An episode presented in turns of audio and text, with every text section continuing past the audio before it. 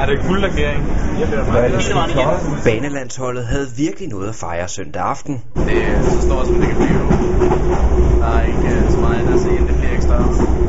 20-årige Lasse Norman Hansen havde nemlig nappet en fantastisk OL-guldmedalje i Omnium kort forinden. Jeg havde ikke regnet med det før det sekund, jeg kørte over stregen og stod med guldet.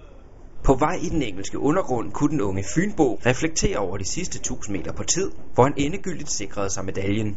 Jeg kunne ikke se noget ud af mine øjne de sidste 250 meter, og da jeg endelig fik synet igen, fik blod til hovedet, der kiggede jeg op på den store skærm deroppe og ser, at jeg har kørt næsten hurtigste tid, og jeg har vundet samlet, og så ja, alle trætheden forsvinder på én gang, og så adrenalin og glæde kommer igennem kroppen, man får bare vinger. Selvom det var Lasse Norman Hansens øjeblik, var der en helt speciel person, han ønskede at hylde, nemlig banelandsholdets træner. Jeg vil rigtig gerne takke Kasper Jørgensen rigtig meget for alt det arbejde, han har lagt i det, og bare for den person, der er så meget, som han har hjulpet mig og resten af holdet. Vi har flyttet os rigtig meget, og det synes jeg, vi alle sammen skylder Kasper rigtig stor tak for.